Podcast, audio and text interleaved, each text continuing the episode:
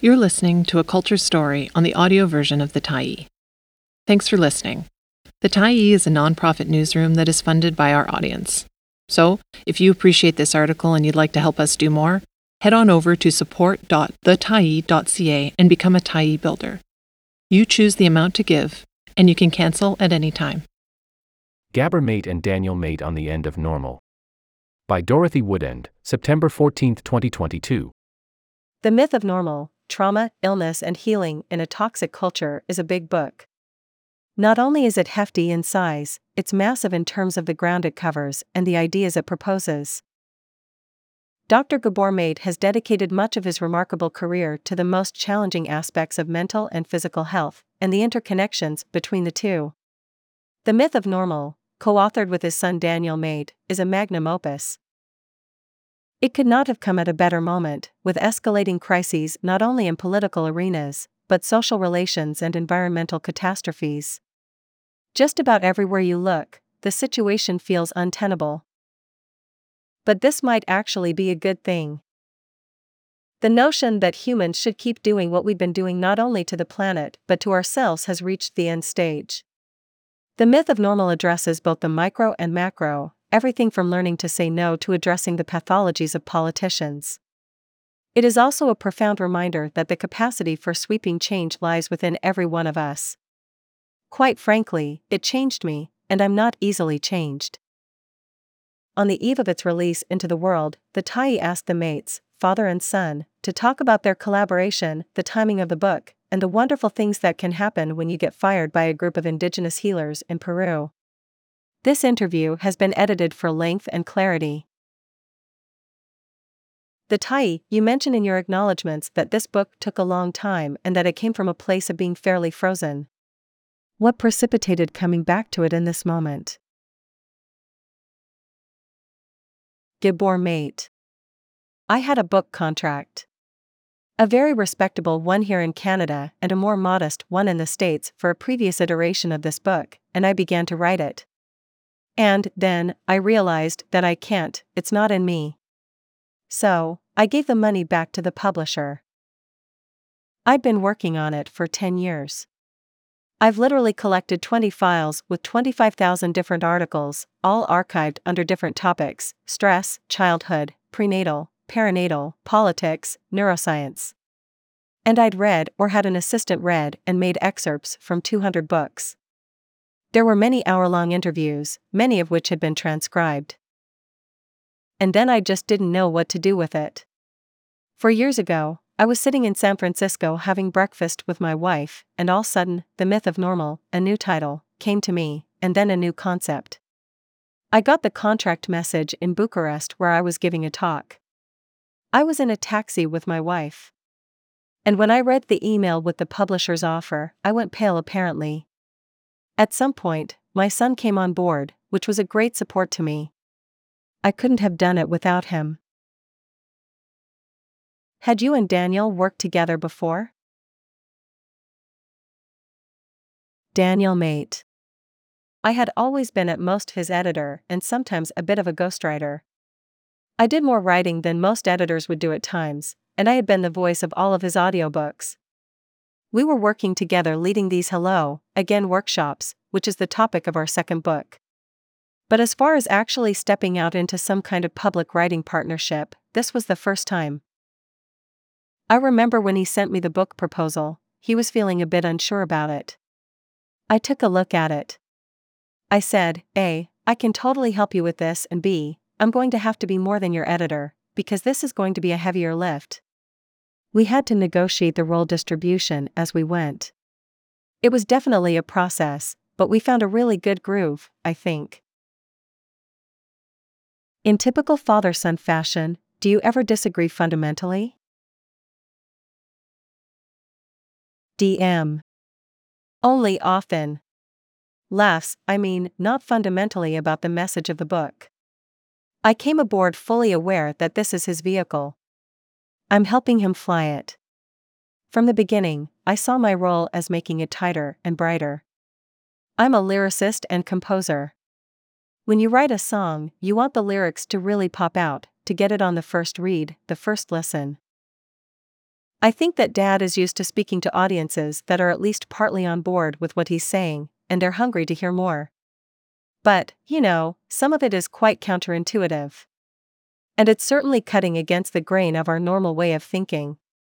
So, I saw one of my primary jobs to make sure that the on ramps to all the arguments were strong and solid, that we stuck the landing in each case, and that it was as maximally inviting, persuasive, and enjoyable as possible. In the book, you talk about how crisis can be an opportunity for a significant and sizable change. And every time I look at the news lately, I think, okay, something's gotta give. GM. The timing is amazing. All the delays that were caused by my own writer's block around this book, and then COVID and all that. The fact that we were slower in writing it much more than we thought, they all conspired perfectly to bring this book out exactly when it needed to come out, because so many people are getting that what was considered to be normal doesn't work anymore. There was an article in New York Times in the Sunday edition about a teenager on 10 different psychiatric medications. That's madness. It's medical madness. So, this book couldn't be timed better. And who created that? Well, the universe itself. DM. The public discourse around topics that you've been writing about for a long time shifted since your last book. Addiction in particular, and trauma, is much more of a buzzword now than it was in 2008. GM. There is an online film called The Wisdom of Trauma. It's been seen by 8 million people in 22 countries. So, the zeitgeist has really shifted. When you're talking about huge systems like education, the prison system, or the health system, all of these were forged inside the human mind. Do you have to go back to this smaller, more individual place of healing before you can address the bigger, more encompassing issues? GM. It speaks to the interconnection of everything. Go to a forest and try and understand the trees or the mycorrhizal networks, the soil, the weather, the other plants and animals. That's just science. And what's astonishing there is not the simplicity of that concept, but its absence from medicine and medical ideology. We are only looking at the micro, not at the macro, which flies in the face of science. DM the inverse of that, or a corollary, we only have a chance of aligning the larger world in a way that's healthy if we adjust the eyes and mindset with which we're looking at it, because otherwise you're just piling solutions on top of problems. But the solutions themselves are coming from the same fundamental, problematic concepts and assumptions. The book is aimed at encouraging each person, first as an individual, because that's the easiest. It's like think locally, act globally, heal locally, so that you can have a chance of getting together with other people and making a larger difference in the macro. I was curious about the experience that you had in Peru with ayahuasca. A quick point of explanation while attending a conference in Peru, Gabor Mate was asked by some of the other healing practitioners to deal with his issues before trying to help others. How fundamentally transformative was it for you, especially at this point in your life? GM. It was a profound experience. And not the least of it was that I'd been knocked off my perch as expert. Buddy, you need healing before you can dish it to others that the indigenous healers had the insight and the courage to do it, and that I had the grace to accept it at that point, that itself is fundamentally a change, let alone the experience that followed. DM. I remember getting the news, I think, from my mom. I said, Have you heard from dad? How's this retreat going? He got fired. She told me basically what had happened, and I said, That's fucking awesome. I instantly knew that was exactly what he needed. I was so impressed that they did that, and I was also inspired and impressed that he took the prescription. GM. As soon as I came back from Peru, I began writing this book. It was literally as soon as I landed on the airplane.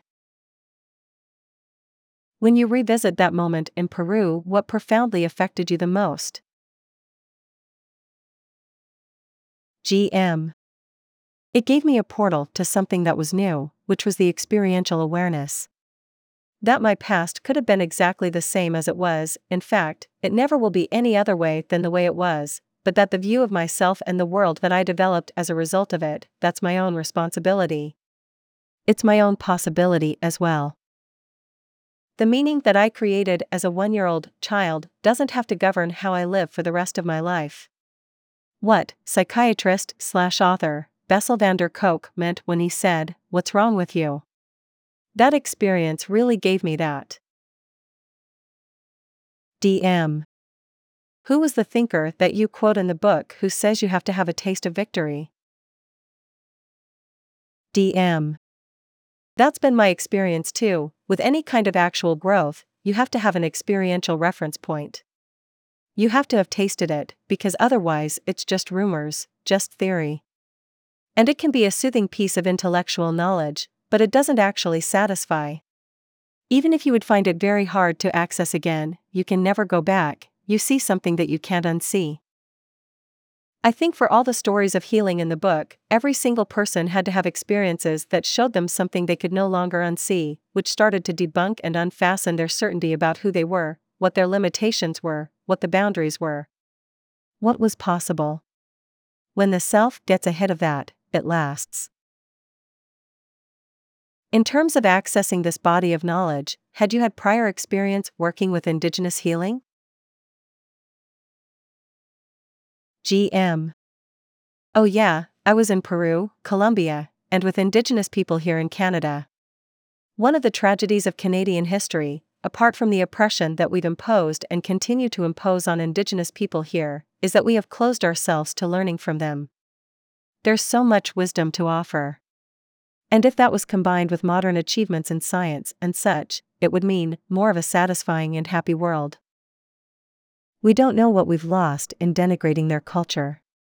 Somebody like Conrad Black writes that there's nothing worth preserving in traditional culture.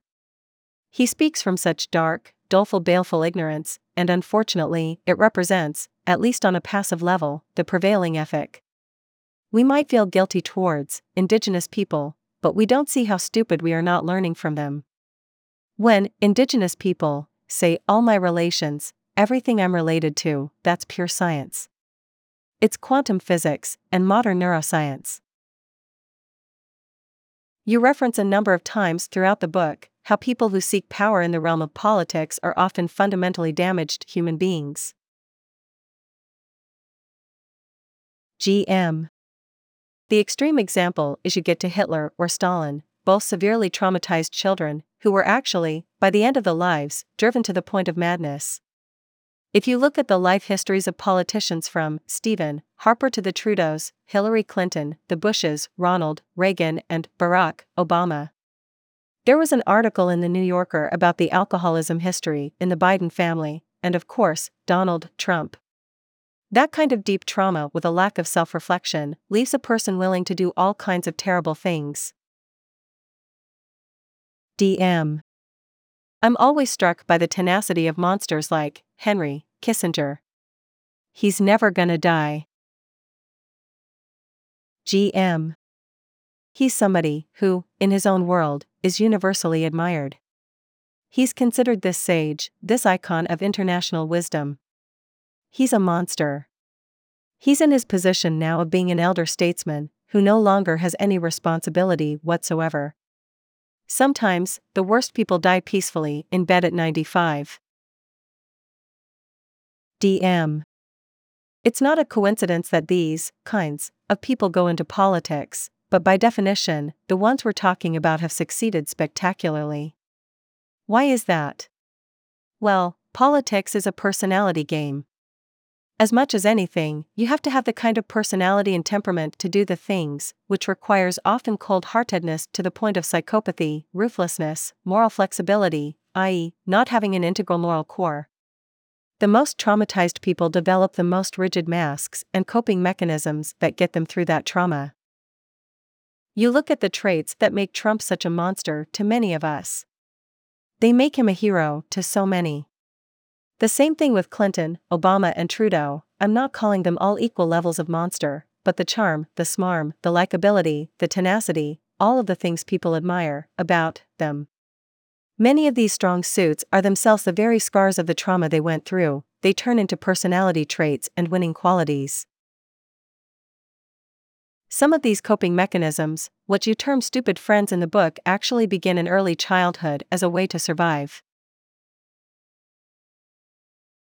GM. Exactly. Sometimes they really work, but look at the result in the culture. If you had a friend who was like the average politician, who says one thing and does the opposite the next day, how long would you stay friends with them? The culture actually rewards some pretty appalling traits in people. Nobody expects politicians to tell the truth. And it's almost surprising when they do. And yet we reward them for this time and time again. DM but it's not completely irrational because politicians are giving us something. They're soothing our pain. They're soothing our anxieties. GM. But mostly what they do is that they absolve us of the responsibility of making decisions in a very complex world. Because we've abdicated that responsibility and we are trained and obligated by the way we were brought up. In Vancouver, the downtown east side is on the verge of imploding. The same issues that people were talking about decades ago just got worse. GM 20 years ago, I was still working in the downtown east side, and the Globe and Mail organized this conference on how to solve the problem of the DTES. It was the wrong question. There is no problem with the downtown east side. There is the problem of Canada that fomented the downtown east side and capitalism in general. I'm talking about the whole system. Where did all these people come from? They came from this country. Why did they come from this country? Because they were traumatized and hurt and ostracized and oppressed. But that question was never asked. The unwillingness to look at systemic causes. So 20 years later, it's worse than it ever was. It's more hostile, hurtful, and dangerous. DM. We have such a capacity to adapt and normalize. I think that's a pretty newfangled verb. I don't think normalize existed before. It speaks to our astonishing capacity to forget that things were ever otherwise. Do you think that human beings are capable of rising to the challenge of not just dealing with our own internal issues, but dealing with the larger, more systemic problems? Ultimately, how much faith do you have in humanity? GM. So many people are living in survival mode or they don't think of the larger picture. For example, climate change, the impacts are in evidence every day. Look at the heat dome in BC last year and the floods at the same time but then people have jobs. Within the system, it's a zero sum game, so if we cut back on, say, the use of fossil fuels, somebody's going to lose a job. And nothing in the system protects them or gives them support. At the same time, that same system inevitably creates crises, which at some point wakes people up. That's the first thing. The second thing is that most people, despite all the trauma and stress that's around, not only are good, they want to be good. They want to be decent. They want to be kind. This is not some sort of esoteric, spiritual, or mythologized ideology, it's built into our very nature. Human beings do a lot of things that are inimical to our health, but that doesn't change our fundamental orientation, which is towards openness and commonality and connection. We're just wired that way. I have a lot of faith in our actual nature, not as some abstract entity, but as evolution dictated it should be. Both on a personal level and on a social level. I fully believe that transformation is not only possible, but it's more than possible. It's almost inevitable. Gabor Mate will be discussing the myth of normal at the Vancouver Writers Fest on October 23rd at the Waterfront Theatre. Thanks for stopping by the Tyee today. Anytime you're in the mood to listen to important stories written well, we'll be here. And if you'd like to keep independent media going strong, head over to thetyee.ca and click on the Support Us button to pitch in. Finally, big, big thank you to all of our Tyee builders who made this story possible.